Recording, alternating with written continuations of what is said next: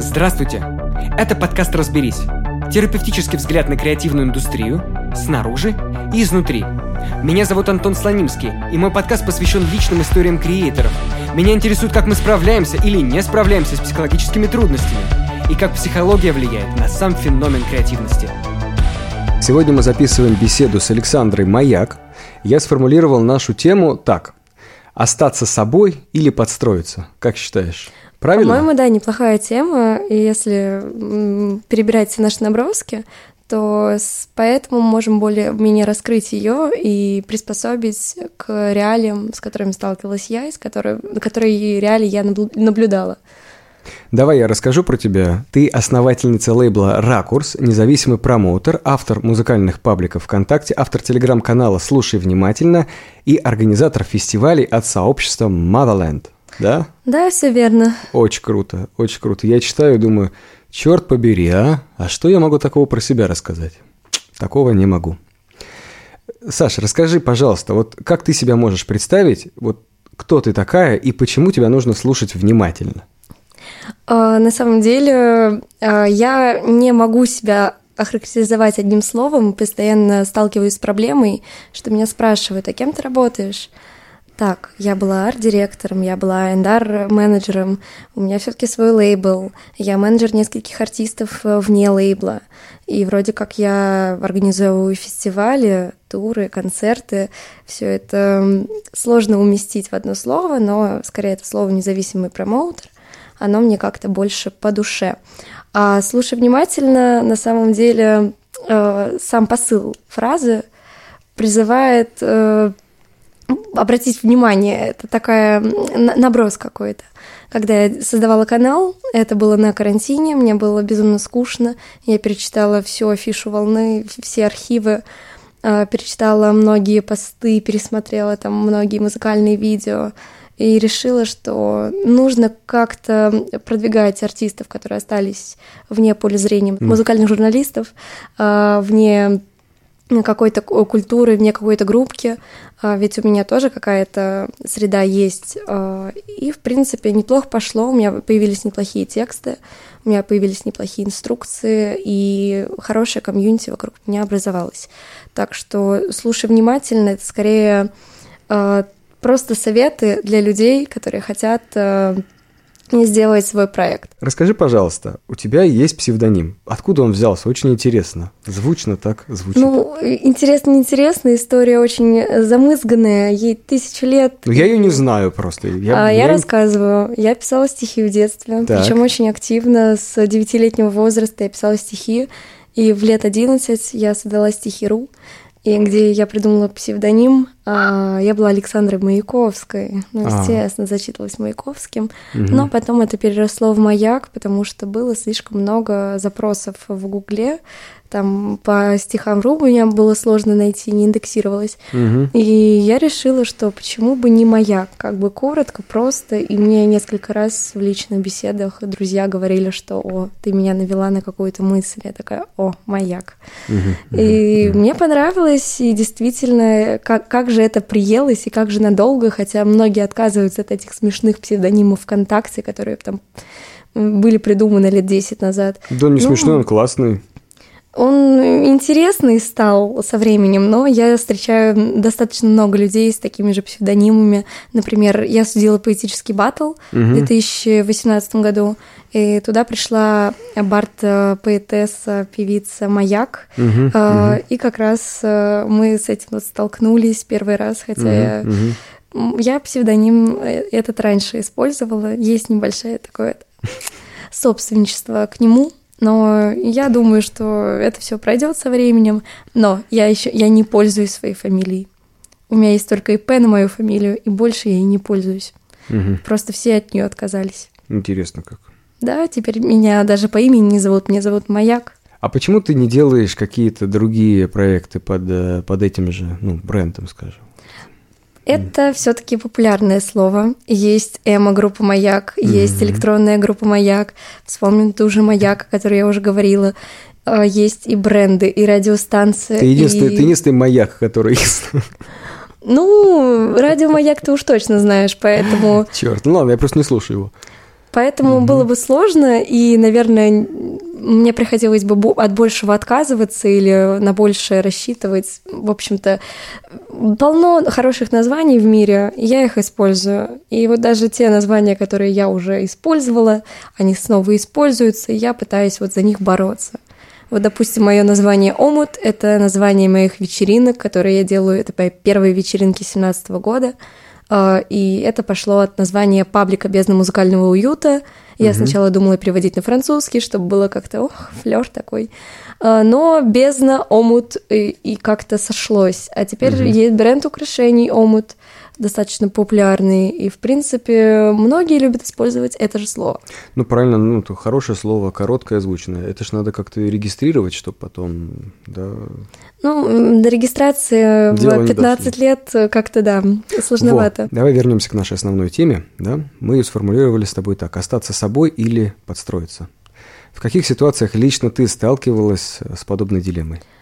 На самом деле это вечная вечная дилемма для меня, потому что всегда есть разные компании. Я все-таки чувствую себя волком-одиночкой, и когда я интересуюсь, что же происходит в этих компаниях, я понимаю, что есть точки соприкосновения, и как будто теряюсь немножко я истинная. Появляется другое поведение, другой стиль речи, другие слова. И также я прихожу в другой коллектив – и там, допустим, будут обсуждать академическую музыку, и я такая, о, господи, Шопен, мой любимый исполнитель. И, и, и, что, и что как-то делать с этим, я так и не поняла на самом деле, но э, тот факт, что я начала подстра- подстраиваться, когда у меня меняется голос, когда я общаюсь с каким-либо человеком там по, по делам, э, сразу становится ниже. Но я не сказала бы, что я утрачиваю себя. Теряется вот эта поведенческая манера. Возможно, чуть меняются темы и основные в моей жизни. Я их заменяю теми, которые были бы актуальны для комьюнити, в который я вхожу. И э, с этим справляться остается лишь как э, не, забывать, кто ты и что ты здесь делаешь, и кто эти люди тебе. Только так как бы не теряется настоящее я. Ну, я могу провести более четкий пример. Так. Это как подходить к музыкантам разных жанров. Так. Допустим, подойти к рокеру и говорить, е, Горшок жив. Дальше к рэперам типа йоу-йоу-йоу. А дальше ты идешь к классическим академическим музыкантам и затираешь им про, опять же, интересные вещи из жизни исполнителей, угу, угу. композиторов. Да, не знаю, я когда каждый раз, когда подхожу к академическим музыкантам, ты говоришь, вот пиво с ягером очень классно. И они говорят, да, да. Вот. Ну, это то, что объединяет все эти жанры. Когда человек уже профессионально занимается какой-то деятельностью, обычно его от нее уже немножко подташнивает, и ему хочется хотя бы в свободное время обсудить что-нибудь другое. Ну, конечно, вот. это, это я же утрировала пример. Ну да, да, да, да, да. Так что. А я решил что-то серьезное. Я решил О. даже, я решил даже на заметку взять. Так вот, как надо подходить к рэперам. Я запомню. Да, со спины йоу-йоу-йоу и обязательно надеть штаны, которые падают. То есть я правильно понял, да, что ты прямо ощущаешь, как, как бы что-то в тебе меняется, когда ты сталкиваешься с разными людьми, и тебе некомфортно. Почему? Мне некомфортно, потому что я не воспринимаю себя. При этом я понимаю разные роли поведенческие и человеческие, а здесь это как будто на профессиональном уровне идет, что я привыкла к тому, что у всех разное общение в комьюнити. Так. Кто-то не принимает аморальные шутки, кто-то нет. Угу. И каждый раз все меняется во мне. Угу. Но при этом я целостный, абсолютно там нормальный человек. Так, хорошо. А где здесь дискомфорт тогда? Все меняется во мне. Вот здесь дискомфорт? Дискомфорт, когда я прихожу в разные компании, я являюсь разным человеком. Так, проясним. Компания, где нужно шутить про педофилов э, вот так вот. Там, э, там как бы так Давай принято. другой пример. Почему-то педофилы меня, меня смущают. Вот, вот окей. Нет, очень хорошо, кстати, что тебя смущает. Меня тоже очень смущает. Музыканты про это ужасно шутят. Ужасно. Ужасно. Музыканты, Музыканты ужасно. вообще уже юмор ужасный. Да. Так вот, Э, значит, э, ты приходишь в такую компанию, и ты что, ты подстраиваешься под это, хотя тебе это не нравится, и в этот момент ты ощущаешь дискомфорт. Правильно же, да? Скорее всего, да, когда Ну, так. нетипичные для меня Да. действия врываются наружу, нетипичные фразы. Э, но и- Вырываются наружу из других людей или из тебя? Подожди. из меня, то есть Ага. я веду себя соответствующей Мгм. обстановке. Так. Но я бы не хотела так себя вести. То есть даже Мгм. вне своем комьюнити э, я подстраиваюсь под них, но не подстраиваюсь под себя. Я гну как бы, они гнут меня в свою линию, Понятно. как бы я гнусь вместе с ними. Мгм. Пытаюсь влиться, хотя, возможно, мне даже это не нужно. Да. Это неосознанно происходит. Но, ты знаешь, здесь напрашивается начать разговор про личностные границы. Ты понимаешь, что это такое? Ну да. Да, ну то есть э, в общих чертах личностные границы это когда какой-то человек или даже ты сама с собой а, совершаешь нечто, что для тебя является некомфортным. То есть, например, а, представь себе ситуацию, ты живешь э, с родителями, например, и с молодым человеком одновременно. Ну, бывает такое. И, например, э, твой папа решил пройтись по квартире в трусах. Вот э, при твоем молодом человеке, а вы там только встречаетесь. Ну, вот, условно говоря, такая ситуация. Пускай он сто раз красивый в трусах, но все равно это как бы... Нарушение личностных границ, оно действительно может быть разным Очень для разного разное, да. разные границы. И близких людей я ищу как раз по комфорту. По комфорту, который они видят, могут достичь со мной, я могу достичь с ними. Но комфорт в других компаниях, э, скорее, э, я его долго прощупываю и как раз меняюсь, когда прощупываю. Так вот, а, разговор-то в чем состоит? Не просто в том, что вот, вот личностные границы, они есть, да? Да. Когда кто-то их нарушает, а их постоянно кто-нибудь нарушает, постоянно. Ну, то есть вообще физически невозможно за счет того, что люди все вообще разные, невозможно вот найти даже такого человека, который никогда не будет их нарушать. Он всегда, хоть как-нибудь, хоть иногда, может быть сильно, может быть не очень, но они будут нарушены. Это просто факт природы. Когда нарушаются личностные границы, человек начинает испытывать гнев. Всегда. Он начинает злиться. И дальше следующий вопрос. В том, куда этот гнев будет направлен. Здоровый человек возвращает этот гнев назад.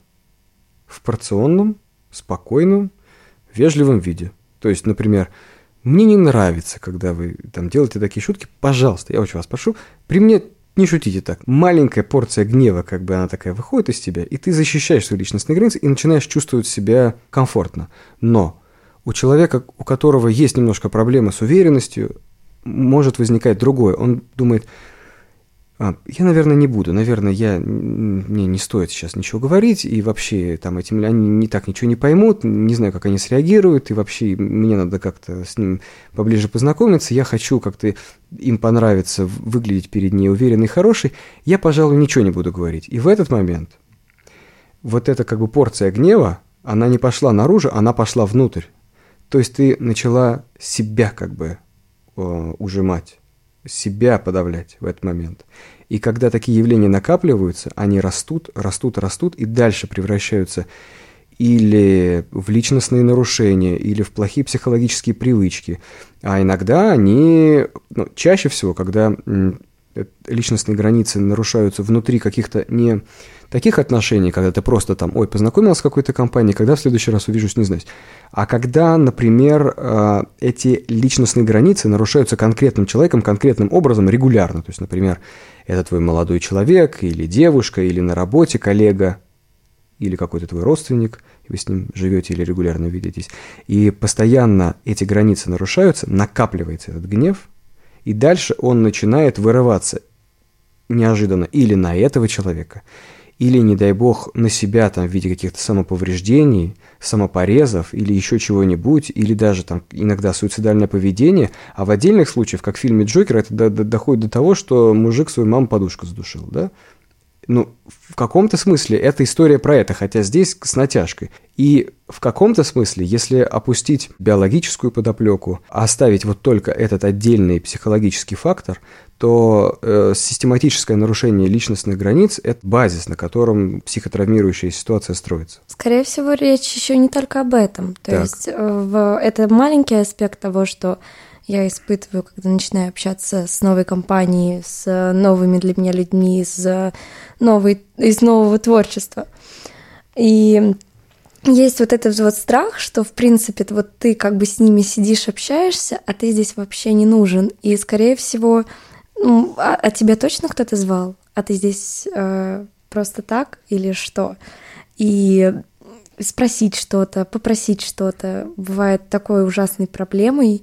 Э, допустим, в новой компании, вообще в мире окружающем, э, мне, как человеку, проблематично спросить, попросить, а, одолжить, просто сделать элементарную вещь для себя.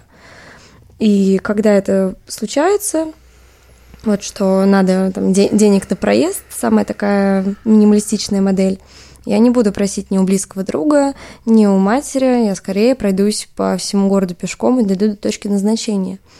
И это мне мешает в работе. Uh-huh, При этом, что я человек не сильно скромный, э, то есть я могу, я общительный человек, но именно такая, такая вещь, как э, страх, страх спросить, мешает мне двигаться в работе. Угу. Ну, ты знаешь, вот ты начала с такой темы, да, которая меня очень сильно интересует, занимает, и у меня у самого здесь как бы проблемы, я тут сам с собой борюсь. Вот когда ты рассказал про ситуацию, когда, вот, например, ты находишься в компании, да, и у тебя возникает ощущение, что вообще ты здесь не нужна, не то, чтобы тебя сюда звали, и, и вообще всем, наверное, было бы лучше, если бы ты куда-то ушла, и будет им гораздо веселее, а ты как бы вообще на этом празднике жизни лишний элемент. Это просто неверный mindset. Рассуждая логически, мы на этом празднике жизни в одинаковых условиях все, как бы, по большому счету. Экзистенциально мы все как-то пришли куда-то, мы изначально никому не были нужны совершенно, но так случилось, что один занялся одним, другой занялся другим, достиг каких-то успехов, и в результате у каждого из нас появились какие-то навыки, которые, может быть, не всем людям, но каким-то людям и, может быть, не каждый день, но иногда, бывают нужны, интересны. Но те люди, которые уже общаются, они, э, так как уже находятся в этом маленьком микросоциуме, у них уже выстроены связи в том смысле, что они понимают так, значит, э, я Петя, я подойду к Саше, я Пете А, как бы сделаю, а Петя мне вместо этого сделает Б. И мы не то чтобы так договариваемся, и не то чтобы это какой-то договор, который мы подписывали, и не то чтобы это даже некое рациональное рассуждение, к которому мы пришли циничным образом, потому что это выгодно, а потому что нам просто классно. Ему хочется, чтобы я ему помог в этом, он мне хочет помог в этом, и вообще нам приятно потрендеть вместе, мы просто оба одновременно получим от этого удовольствие. Они уже этот момент понимают, эту взаимосвязь. А ты, когда входишь в новую компанию, у тебя этого понимания нет. Ты не знаешь, кому что ты можешь предложить, и ты не знаешь, что у тебя есть, и ты не знаешь, что им надо – и ты находишься в этом как бы дефиците информации. Но кое-какая информация все же у тебя есть, и она очень важна. Это информация о том, а ты, собственно, что хочешь. Ты туда пришла зачем, с какой целью. И этот посыл, если сфокусироваться на нем и отбросить все остальное, может привести к тому, что ты такая, М, я знаю, Петя очень классный гитарист – а моему, например, не знаю, вокалисту там из группы, придумай, пожалуйста, название. Привет. Из группы «Привет». Ты знаешь группу «Привет»? Да, знаю. Я как бы с логической какой-то циничной позиции хочу что-то получить от этого человека. Я не знаю, нужно ему что-то от меня. Я не знаю, могу я ему что-то дать. Но я, это все равно меня ведет в его сторону, ведет меня к тому, чтобы я попробовал это у него спросить может так получиться, что он мне это даст, и ему будет тоже классно. И это будет классное сотрудничество, где будет этот, эм, игра с нулевой суммой, будет вин-вин знаменитый. А может быть нет, может быть нафиг я ему сдалась реально, и ничего он мне не хочет давать. Или хочет давать, но это будет стоить как бы таких ресурсов, денег, возможностей и нервов, что я, например, э, Саша Маяк, не готов на это пойти, вот ни, никаким образом, да? Но мы не знаем об этом заранее. Но благодаря тому, что мы спросили, мы узнаем об этом. Попытка не пытка. Да, вот в том-то и дело. Поэтому есть страхи рациональные, Например, тигр опасен, не стоит встречать его в прерии. Вот. Э, есть страхи нерациональные. Подойти, спросить любого мальчика, девочку, дядю, тетю, любое другое создание э, любого пола или гендера, когда мы просто его спрашиваем, это, это не страшно, не плохо. И ничего, в принципе, от него не, от, не отнимает, и от нас тоже не отнимает, это не опасно, это ничем не грозит. А я помню, э, вот из-за чего это появилось. Да. Это когда мама просила меня в детстве, в года четыре, просто спросить у какого-нибудь продавца там, а соус дополнительный, а салфетку. Так. И вот, и как это вообще сделать там четырехлетнему ребенку? И вот ты думаешь, вот как тебя вообще воспринят, воспримет этот человек? Ты вот ну, просто телепузик такой маленький, ну и что ты скажешь? И вроде как это понятно, но тебе же непонятно, что ты мелкий, и тебе все сходит с рук. Да. Мне это никто не объяснил. Смотри, смотри, а потом, кстати, между прочим, ты становишься старше, и ты начинаешь понимать эти роли, да? Ты да. начинаешь, ага, это продавец, значит, я могу у него спросить, и он ждет этого вопроса, и у него есть какой-то ответ. То есть, видишь, это опять же, да, сетка коммуникаций. То есть, ты понимаешь его роль уже изначально, ты уже понимаешь, как эта сетка устроена. А когда ты была маленькая, ты не понимала, как эта сетка устроена.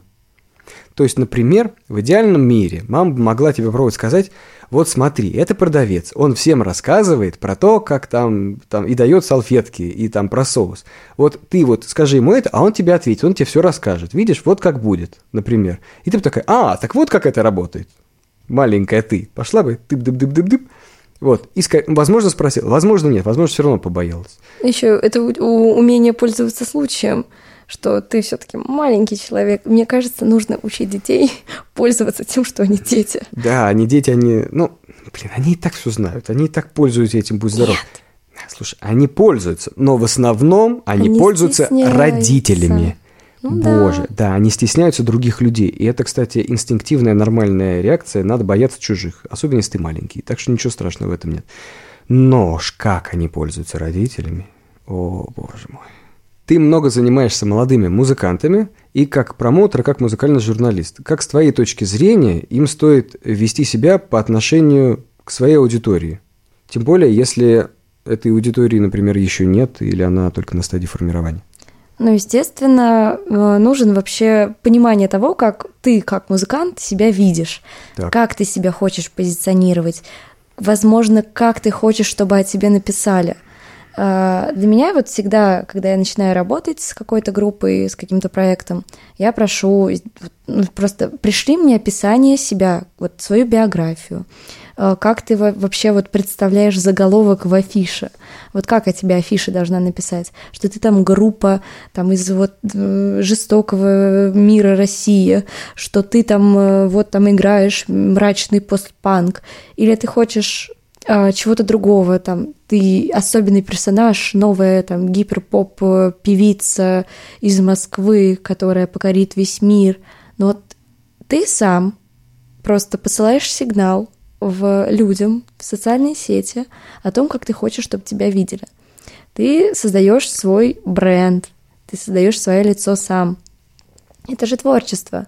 Поэтому, э, если ты хочешь, чтобы о тебе как-то писали, то сначала напиши сам, напиши вот этот короткий пресс-релиз, напиши описание проекта, потому что ты сам сигнал подаешь людям. Так, поиск аудитории, ну это понятно. Изначально, вот. да, есть поиск аудитории. Изначально надо потом. быть собой, изначально понять, кто я, это очень страшно. А Возможно, кто, а кто придумать я? себя, не обязательно mm-hmm. быть собой, некоторым это некомфортно, поэтому ты придумываешь себя, а дальше ты смотришь, что же действительно заходит в твоей аудитории. Когда ты присылаешь смешные картинки или какие-нибудь э, каверы Нирваны, или когда ты делаешь офигенные сложные штуки, и танцуешь под тиктоки.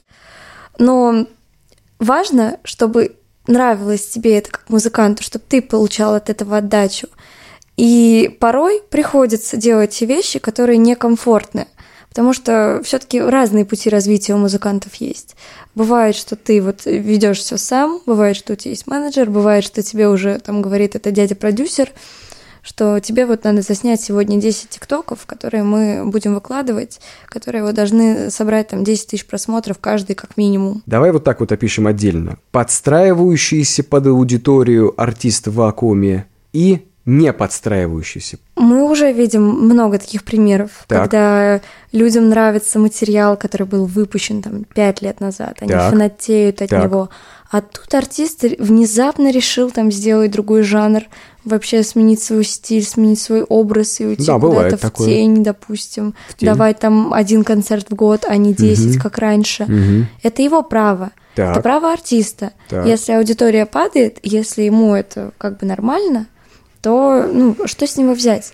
А если аудитория прирастает, и прирастает новая, другая, живая аудитория, потому что та аудитория пятилетней давности, ну, мозги поменялись, как бы интересы сменились, возможно, это уже дальний трек в плейлисте, это может пойти на пользу. Глобальные перемены, подстройка под себя, подстройка по аудиторию, когда у тебя уже есть большая аудитория, и когда ты понимаешь, что вот ну, на тебя это, ходят. подожди, да. это, это мы описали ситуацию, когда человек не подстраивается. Это не подстраивается. Есть два э, варианта. Как Мгм. бы ты находишь два хороших варианта. То, что э, аудитория смотрит на то, как ты меняешься, прирастает новое, э, старое мгм. э, решает, что с тобой делать. А, э, Либо ты просто делаешь свой личный творческий проект и продолжаешь плевать на то, что там снижаются там рейтинги, прослушивания. Ты Мгм, музыкант, мгм, ты творец. Мгм. А, либо ты просто теряешь всего себя, тебя, о тебе пишут э, критические рецензии, что вот, ну, все, как бы все упало, все, что было, все ушло, Мгм, и ничего не вернется. мгм. Это тогда уже может сломать музыканту и дух, и просто не надо идти на необоснованные риски, скорее, если это действительно важно для человека. Ты можешь не подстраиваться, и даже наоборот это тебе идет в плюс, потому что такие типа, ох, нонконформист какой же классный, потрясающий. А может ты не подстраиваешься, такие, боже, что это за странное такое чучело? Зачем я это увидел, больше не хочу. Да, условно два варианта у нас есть, положительный и отрицательный. Я не могу не исключать э, само восприятие артиста, потому что артисту виднее всегда. Если у него контракт, он должен его соблюдать, если он сам по себе, он должен себя чувствовать и не должен от себя как бы отказываться. Но если дело зависит вот от того, что действительно хочется больше аудитории, и ты готов э, быть творцом на все вообще руки, во все лезть, то это, наверное, даже здорово, когда ты можешь почувствовать себя в разных амплуа. Когда вот ты, допустим, ты же делал YouTube-канал, ты же вот сейчас делаешь подкаст, Мгм. ты же вот делаешь интересные лайвы. Так. И если вот сейчас, насколько я могу говорить об этом, у тебя будет интересный альбом, который ты действительно вкладываешь какую-то концепцию. Вы вот ты э, как бы гнешь свою линию. А вот вдруг э, у тебя аудитория спросит, а вот что, если бы ты продолжил вот э, делать то, что ты раньше делал, а нам так понравилось, и мы сейчас тебе и лайков дадим, и вообще на концерт с всей толпой Нет, придем. слушай, ну... Ты бы как вообще сам вот по себе подумал это? Если есть какое-то давление на меня аудитории, то оно следующее. Давай-ка ты будешь больше про психиатрию и меньше свою музыку нам пихать. Пожалуйста. Вот как бы там однозначно. То есть как бы лайки, комменты, все-все-все, реакция людей, все как бы мне говорит на самом деле за то, что, пожалуйста, забей на творчество, пожалуйста. И побольше вот про это, вот про то, что нам интересно. Вот у меня такое идет давление, знаешь, а не то, что вот как-то слишком темное творчество, слишком светлое, слишком какое-то сложное. Ну, это очень грустно. Это грустно, когда люди не дают тебе заниматься творчеством и получать от него удовольствие. Не, не то чтобы они не дают, Ну, они... Ты это делаешь. А, Нет, они дают, они как бы принимают, потому что у меня это был страх на самом деле, что меня вообще не будут принимать, вообще никак. То есть, э, и более того, например, узнав, что я занимаюсь творчеством, и как там врача меня ни во что не ставит, например. То есть, честно говоря, я был уверен, что так и будет, я все равно стал заниматься творчеством, несмотря на это.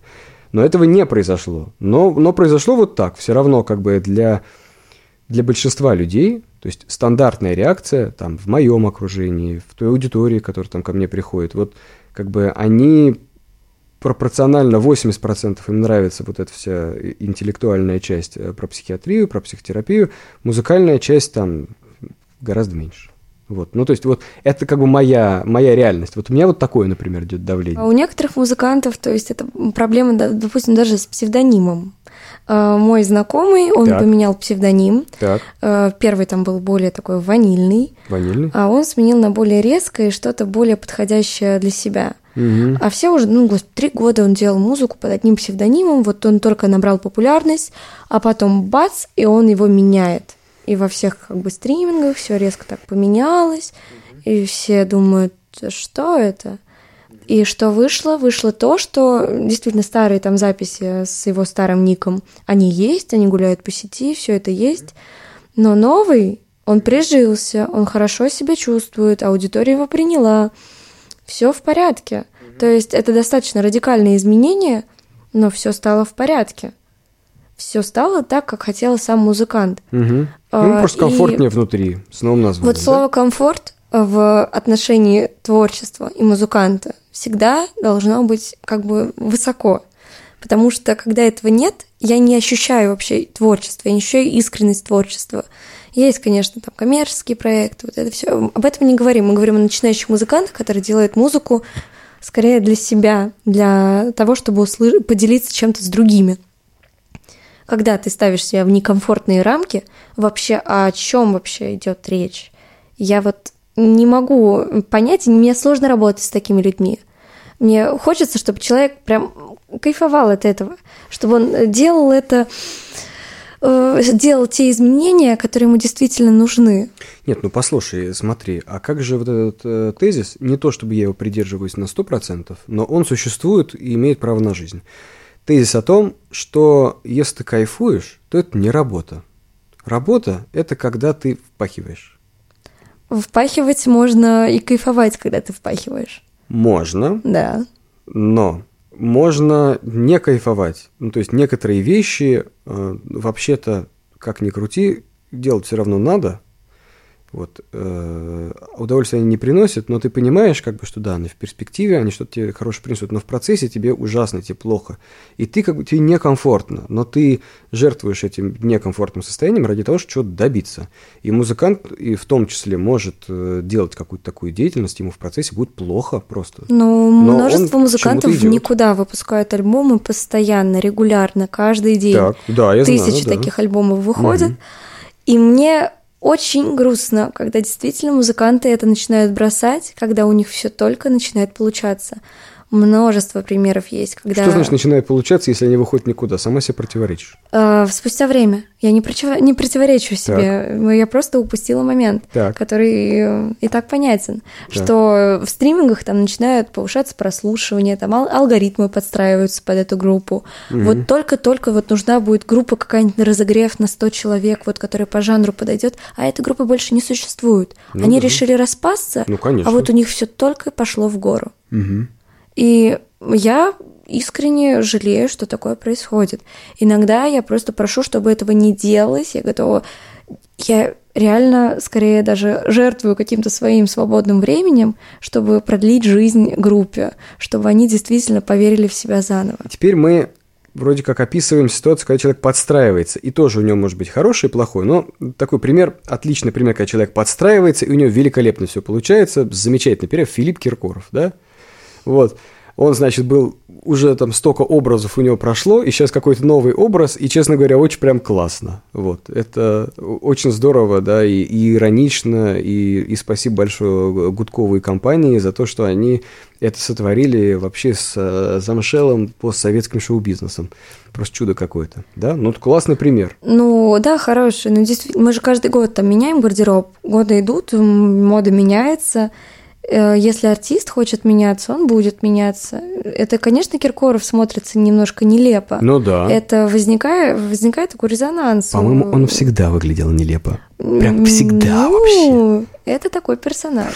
Он такой персонаж на сцене, он сам как бы выбрал такую... Ну да, да. Ну то есть нет, я не говорю, что это плохо, но просто, ну да, он раньше выглядел сексуально нелепо, а теперь он выглядит просто... Дед нелепый. Да, да, да, да, да. Ну, да, очень веселый. Но это же неплохо, мы с тобой соглашаемся. Ну да, да. Это даже да. хорошо. Это хорошо, но да. А, Но критические, те- естественно, возгласы летят. А что же этот дед решил там вообще? Ну, Захотел, сделал, господи боже. Так, а теперь плохой вариант. Вот ты подстроился, и что может быть плохое с тобой? Плохое то, что ты просто выгоришь от этого, что ты просто подстраиваешься под людей, и тебе это не нравится. Если тебе внутри будет некомфортно, ты внутри тебя не Многим вынесешь, так, да? да. Я считаю, что э, многие сталкиваются с такой проблемой, что даже уже не хочется писать альбом в пресловутом там жанре, в котором ты уже сделал четыре альбома. Но не хочется следующий делать таким Так же. подожди, нет, это как раз нонконформизм. Вот не хочется и не буду. А вот не хочется, и он так, сделал, не хочется, да? и он делает, и он делает, Да. его все так же слушают, но музыканты не находят себя. не находят э, отдачи от людей, они вот ты вот сделал это, и как бы это на века. Ну да, понятно. Не, не отказываются от треков, допустим, Альянс группа. Так. Когда они делают новый альбом, и у них там и состав меняется, и жанры они поменяли, и прям Так. звучит все свежо. Мгм. Но все только знают на заре, и все спросят спеть на заре. Ну, что с этим поделаешь? Ты подстраиваешься под, под аудиторию и поешь это на заре каждый концерт на протяжении там 30 лет. Ну, балансик какой-то, да. Ты поешь на заре, но заодно смотри, у меня новое есть, послушай. Вы есть, послушай, но все Мгм. слушать-то будут на заре. Ну, слушай, смотри, вот э, ты не можешь сделать концерт из одной на заре, правда? Но люди приходят ради нее. Да, но они же, во-первых, они заплатили деньги, и они там пробыли час, и они, э, ну, прослушали.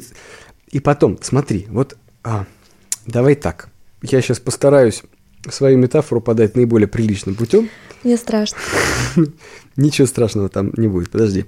Но иногда для того, чтобы испытать мощный катарсис, мощный катарсис, тебе нужен подготовительный период.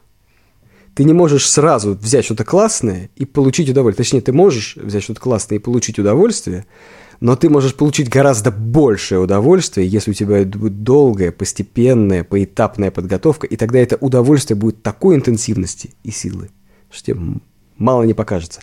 И поэтому вот эти 45 минут новых э, треков э, Альянса, и потом в конце вот это вот на заре, и бф, слезы, взрыв и кайф чистый, нет? Вот В как это- принципе. Ну, В принципе, да, есть в этом что-то. Мы можем привести и другие примеры, где это будет действительно не- нехорошо для музыкантов. Эм, Многих, многих групп называют группой одного хита. Так, ну да, И известная тема. все их альбомы игнорируются. Мгм. Они уже пытаются и делать такие же хиты. Но это все равно не то. И вот что должен сделать музыкант? Либо петь одну и ту же песню постоянно, вылезать за счет этой песни, ну, либо сделать идентичный, просто на 100% похожий трек. Короче, мы договорились до того, что можно меняться, можно не меняться, все равно все зависит не от этого, да?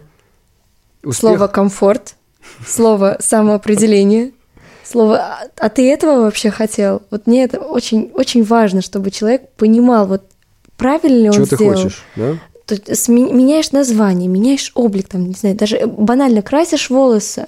Вот тебе нравится, как ты выглядишь, ты думаешь, что ты вот не зря это сделал. Если все не зря, то значит все идет нормально. Если ты считаешь, что, э, ну да, я там погорячился, сделал что-то не так, хочется все вернуть, ну возвращай потихонечку. Ну скажи, что это был творческий эксперимент, или сделай там новый, что я меня там взломали, вот и так все вышло. Ну да, как Дэвид Боуи. Он То как- есть- на какой-то период стал геем, а потом сказал, нет, я передумал. Да, абсолютно по-разному можно преподносить новости. Поэтому это может быть э, как другой успех в другом плане. И ты, это будет классный инфоповод, если ты скажешь, блин, ну, что-то как-то не вышло, я думаю, что так будет лучше, если все останется на своих местах. Э, Не стоит этого стесняться, не стоит забрасывать свой проект, который ты вот попытался модернизировать, но вернись к старому, если так было лучше. Не стесняйся. Ну да, я думаю, просто пробуешь новое и как бы тестируешь реальность, да? Этот вариант, он чуть лучше, чуть хуже, ничего не изменилось, как мне с этим, да? Если мне так нравится, то окей, продолжаем. Если не нравится, действительно можно вернуться назад, никаких проблем нету, поэтому... Я на самом деле только за новое. Мы обсуждаем, значит, общение в комьюнити, как войти в комьюнити, это, это слово комьюнити, оно вообще существует или нет? Бывают разные вообще комьюнити в музыкальном, там, музыкальной индустрии.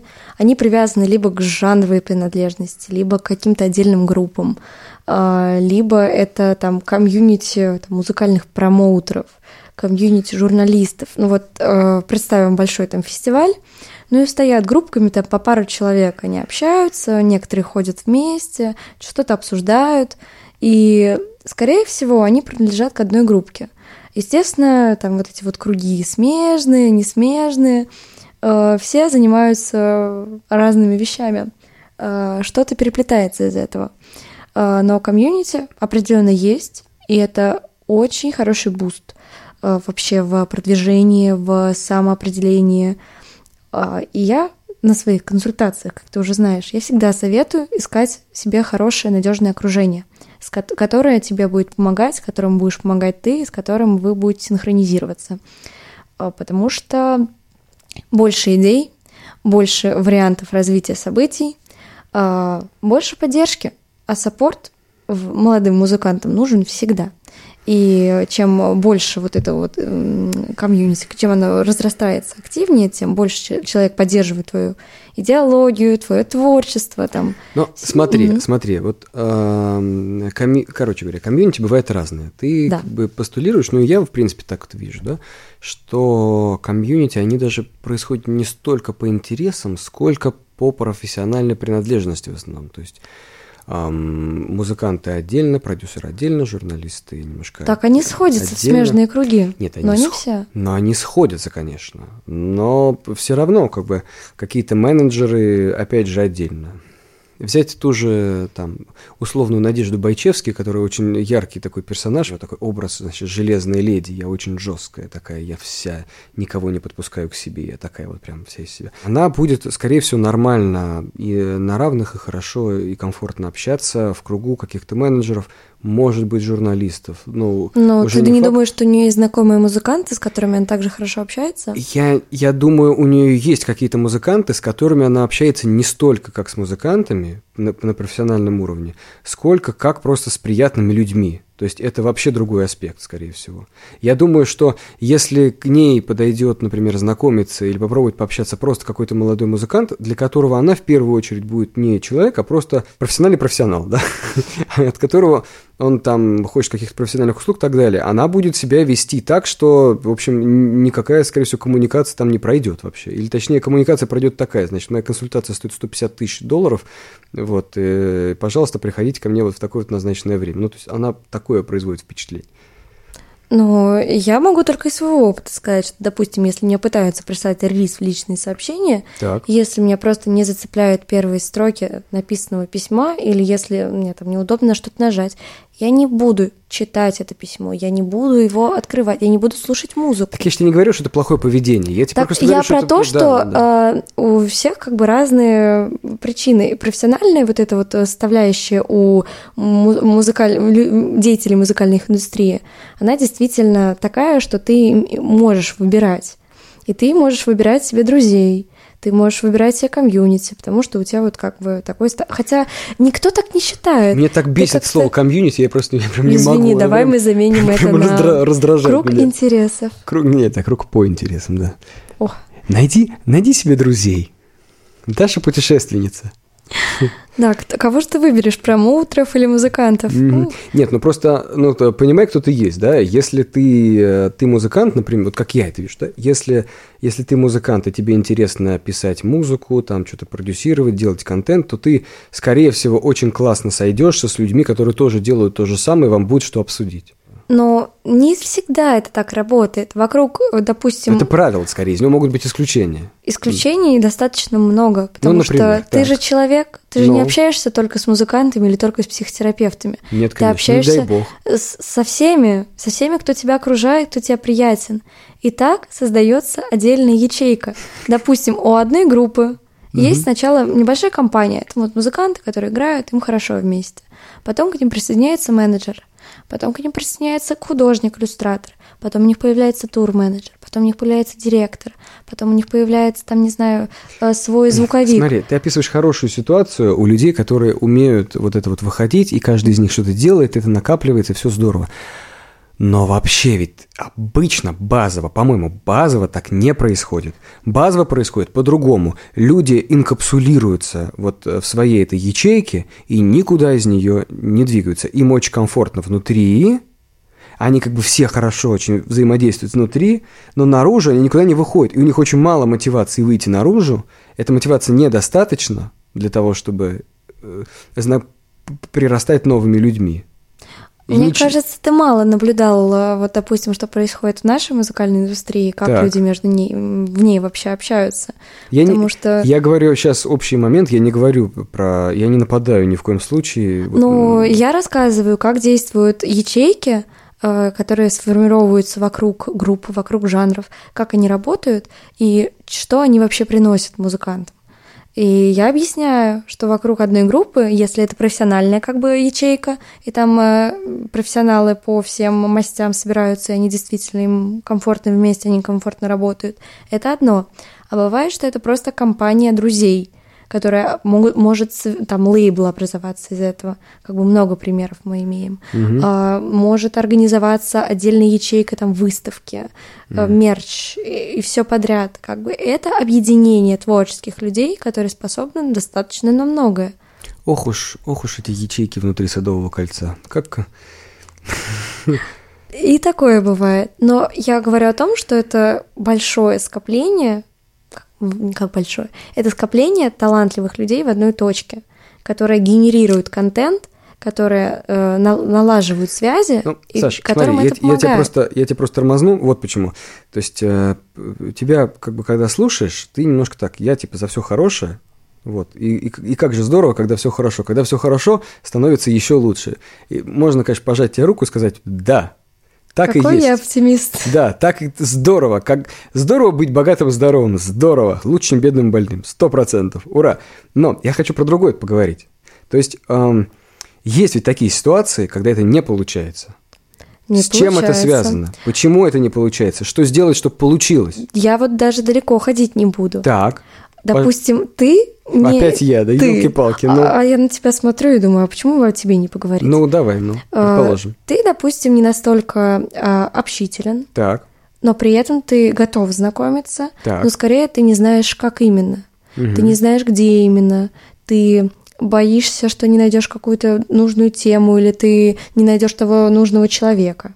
Я правильно говорю, или ты можешь со мной не согласиться? Ну, ну не совсем. Не сов... Ну, ты, короче говоря, на 50% правильно, окей. Хорошо. Uh, ты, и ты из меня просто случае... какого-то олигофрена строишь, но, но для, для беседы, для беседы окей, пускай я буду олигофреном. Так. Ну уж извини. Ладно, uh, в любом случае, угу. uh, это, этого ячейка, она подбирается. Нужно искать, и нужно не бояться опять же, возвращаемся к первым темам. Угу. Нужно не бояться спрашивать, нужно не бояться общаться. А общение может происходить как онлайн, как офлайн, э, в пабликах ВКонтакте. Это вот те же форумы по интересам, мы вообще вернулись в десятые. Просто подписываться на всех подряд в Инстаграме и просто комментировать записи, которые у людей бывают. Я прям технологии описываешь. Да, ну, принципе, это, это, это здорово, понимаю, да. это реально здорово. Я столько знакомств так обрела. В принципе, просто в баре встретились с какими-то людьми. О, вы знаете этих ребят? О, я тоже знаю этих ребят. Да все, мы дружим, мы там вместе уже куда-то ходим. Вот как-то я, я просто объясняю, как заводить друзей. Да, а, да, но да. эти друзья, они еще и полезны, потому что они внутри Мол... индустрии. Молодец, это очень важный навык. Как человек с очень непрокачанным навыком, мы подстраиваемся или мы остаемся собой. Можно ли потерять свою идентичность? Или наоборот, в процессе подстраивания мы эту идентичность будем обогащать. Я уже упоминала то, что музыкант, когда он э, растрачивает себя на то, чтобы понравиться кому-то, он выгорает это хорошо или плохо? Конечно, плохо. И скорее нужен какой-то план, если ты хочешь подстраиваться.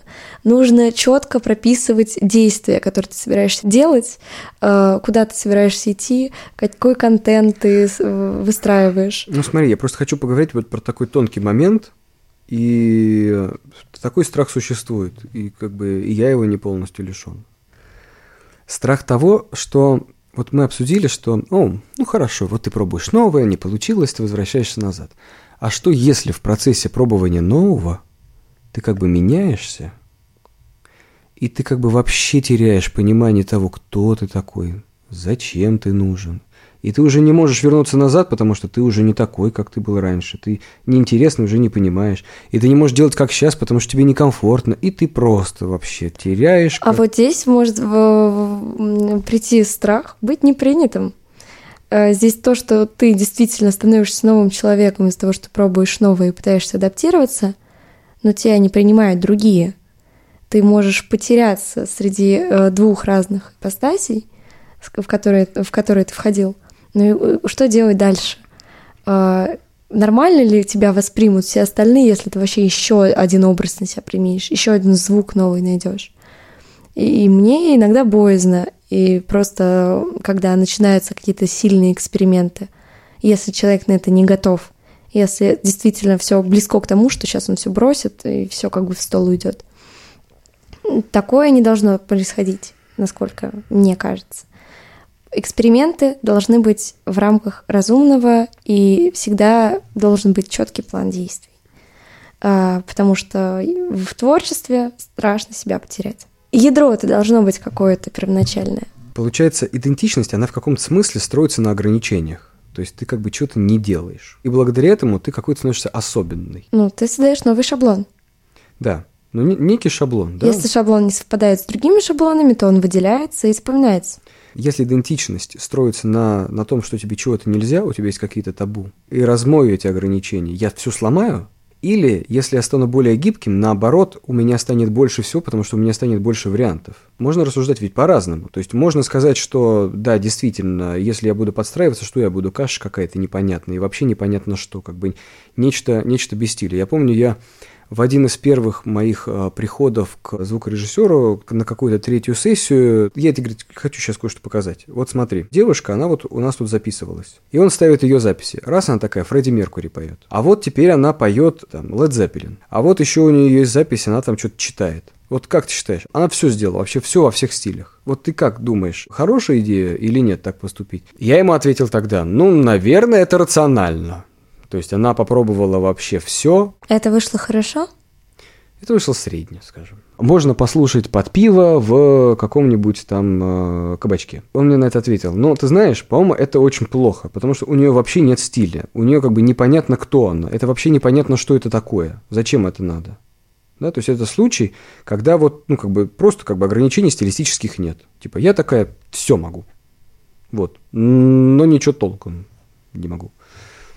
Вот. Эм, получается, что для стиля эти ограничения нужны. И если ты, например, выходишь за какие-то рамки, там, э, знакомишься с новыми людьми, пробуешь новые вещи, ты начинаешь размывать, э, размывать эти стилистические границы, то есть в каком-то смысле делаешь себе хуже. Должен ли музыкант размывал, размываться? Да. Получится ли это, если он начнет заниматься всем подряд, э, искать себя?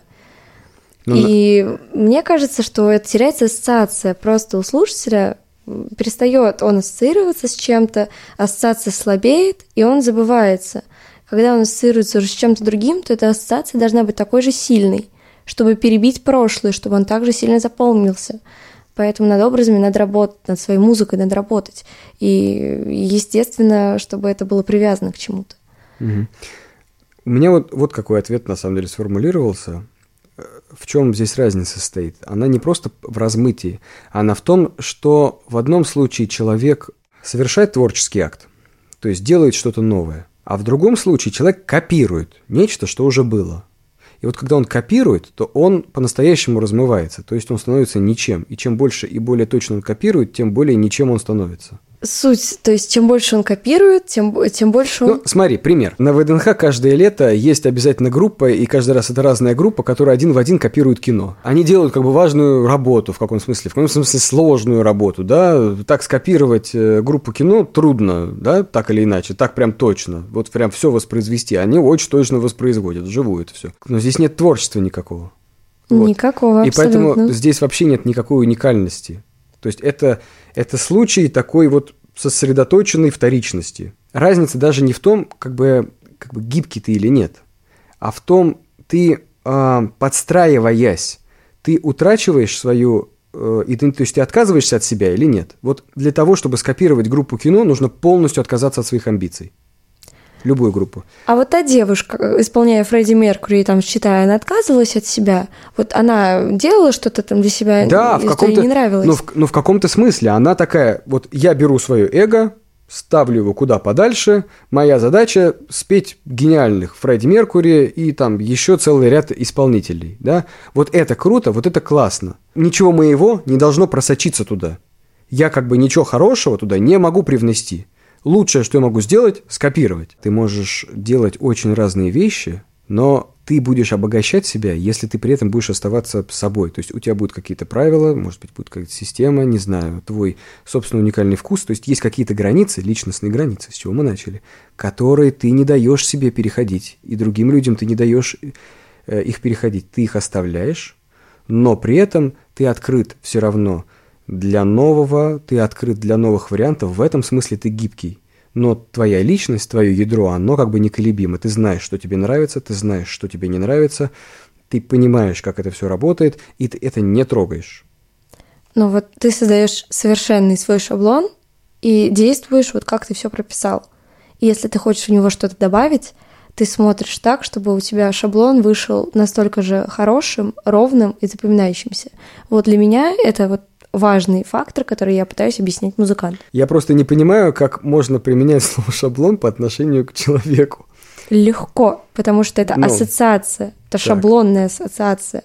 Вот ты mm. видишь человека, так. и ты его запомнил таким, как он, он тебе представился. Так. То есть его образ. Вот я вижу, как твою прическу, твою бороду, вот как ты выглядишь. Все, я запомнила это. Для меня так я тебя как бы и планирую увидеть в следующий раз. Угу. Если я чего-то не нахожу, я тебя не узнаю. Ну да, шаблон Я думаю, кто да. же ты? Ты можешь прям разрушить шаблон, да, совсем, сломать его. Размыть его. Да, размыть. А ты, а можешь добавить к нему что-то? Конечно. Так вот, добавлять классно. Добавлять, а вот если оно а запомнится и будет классным, то вообще здорово. Размывать, а смысл тогда теряется. Тогда ты становишься той серой безликой массой. Что-то добавлять, убирать с умом по мере движения творчества, как я считаю. Угу, угу. И только если комфортно, мне нравится вот это вот. Надо, чтобы было комфортно. Супер комфортно. Да. Слушай, но это ведь тоже опасность, да? Опасно, это застой уже получается. Да, а вот как понять, что ты в нем? Я в болоте, я в зоне комфорта. Как понять? И говорит, надо же стремиться к комфорту. Я стремлюсь. Вот теперь мне комфортно, хорошо. Оп, а ты в застое. Вот как понять? О, вот. Это тоже, кстати, важная штука. Так. Э, некоторые засиживаются, одну и ту же мелодию прокручивают, прокручивают и здесь как бы и ничего дальше не получается, и как бы новая аудитория не прирастает, музыкант не растет. То есть меняться в творчестве должно что-то, оно должно прогрессировать.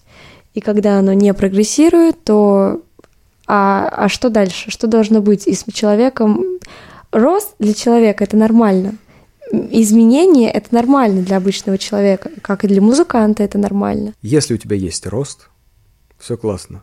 Да. Если, значит, график в рост не идет, напрягись. Если ты там перестал писать, тебя перестали слушать, тебя никто не слушает. Бездарный музыкант, заканчивает этим, бросает. Да. да нет, конечно, нет. Всегда есть шанс выкарабкаться, найти нового себя, найти новых людей, которые готовы будут поддерживать э, Я к тому, что если это, если это произошло, если это произошло, то подумай о том, что хм, надо что-то поменять, надо что-то сделать, потому что то, что ты уже делаешь, как-то шаблон, Значит, у тебя твой шаблон не пашет. Он устарел. Не пашет, не работает, да? Тогда создай э, новый, исходя из того, что у тебя уже есть. При, придумай что-то еще, но опять же ставь себе рамки и границы, чтобы не размыться, чтобы сделать уникального, индивидуального персонажа. Мне в музыке нравится, когда есть персонаж. Когда вот ты четко видишь человека перед собой, ты вот представляешь, возможно, он поет не про себя, как лирический герой, не себя ставит в качестве него, а просто поет о каких-то побочных вещах, когда просто ты понимаешь, что это мог написать только этот человек. И это не его жизнь, это его мысли. Очень хорошая мысль. Давай какой-то итог подведем. Что мы советуем делать человеку, если вот у него ну, ну что-то не поехало. По крайней мере, э, я всегда как бы э, музыкантам говорю, чтобы они смотрели на то, как выглядит вообще мир, э, брали вдохновение из моды, из искусства, из кино, искали себя в других видах творчества и наслаждались тем, что они делают.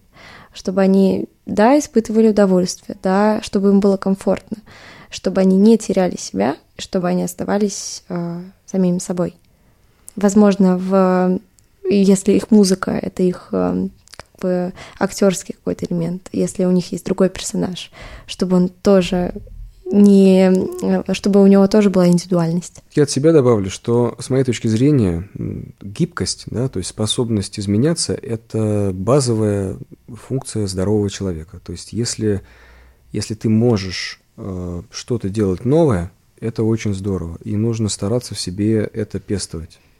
Потому что если бы люди не умели меняться, мы бы очень давно вымерли все. Кстати, наша беседа меня натолкнула в какой-то момент на мысль, Но что мы говорим о разных жанрах, что все вот это, размытие.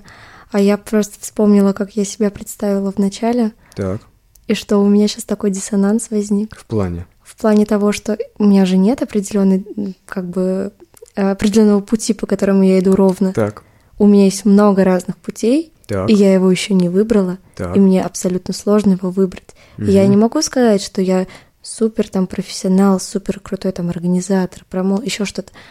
Я во всем развиваюсь. Так, И вот я размываюсь, если я не могу представиться одним словом, или я расту. Ты неправильно ставишь вопрос. Вот что это значит. Ну, спасибо. Вот, эм, Меня прямо это даже немножко огорчило. Я так наткнулась на эту мысль. И... Нет, но смотри, ты, когда ты, э, ты говоришь, у меня проблема, я пытаюсь сделать много всего, и из-за этого у меня как бы все, как бы едет не очень хорошо, не очень ровно. Ну да, это то, и есть, это размытие, просто в другом, не в творчестве. Ты как бы, ты, у тебя нет фокуса, да, это вот прям проблема. Ну, даже не знаю. Я не скажу, что у меня там что-то нехорошо. Нет, у Нет. меня все нормально. Да, нет, у тебя вообще все отлично. Мы с этого начали. Ты сама, на самом деле, сформулировала свою проблему. Ты сказала, у меня нет фокуса. Я растекаюсь по разным видам деятельности. Строго структурно надо бы выбрать один основной, несколько побочных и говорить, вот у меня есть основная деятельность, есть несколько видов побочной деятельности. Со временем, возможно, это изменится. Вот, вот кто я Пирамида сейчас. потребностей. Пирамида профессиональных навыков, скажем, да. Еще так. Я только что придумал этот термин. О, у нас новое открытие на подкасте. Да, так и есть, да. Когда человек делает много всего, но ничто из этого не является его некой основной деятельностью, да, в каком смысле это размытие. И может быть это не очень хорошо. С другой стороны, когда ты находишься вот в этом состоянии, когда вот я делаю много-много-много всего, это такой первичный бульон, из которого может вырасти что-то очень крутое. Потому что, по-моему, нужно дать себе время, побыть в этом размытом состоянии и поделать очень много разных вещей, для того, чтобы в конце концов найти что-то, что будет одновременно и классно, и денежно, и со всех сторон. Например, побыть здорово. барменом. В твоем случае, например, побыть барменом в знаменитом баре Дефолт, да.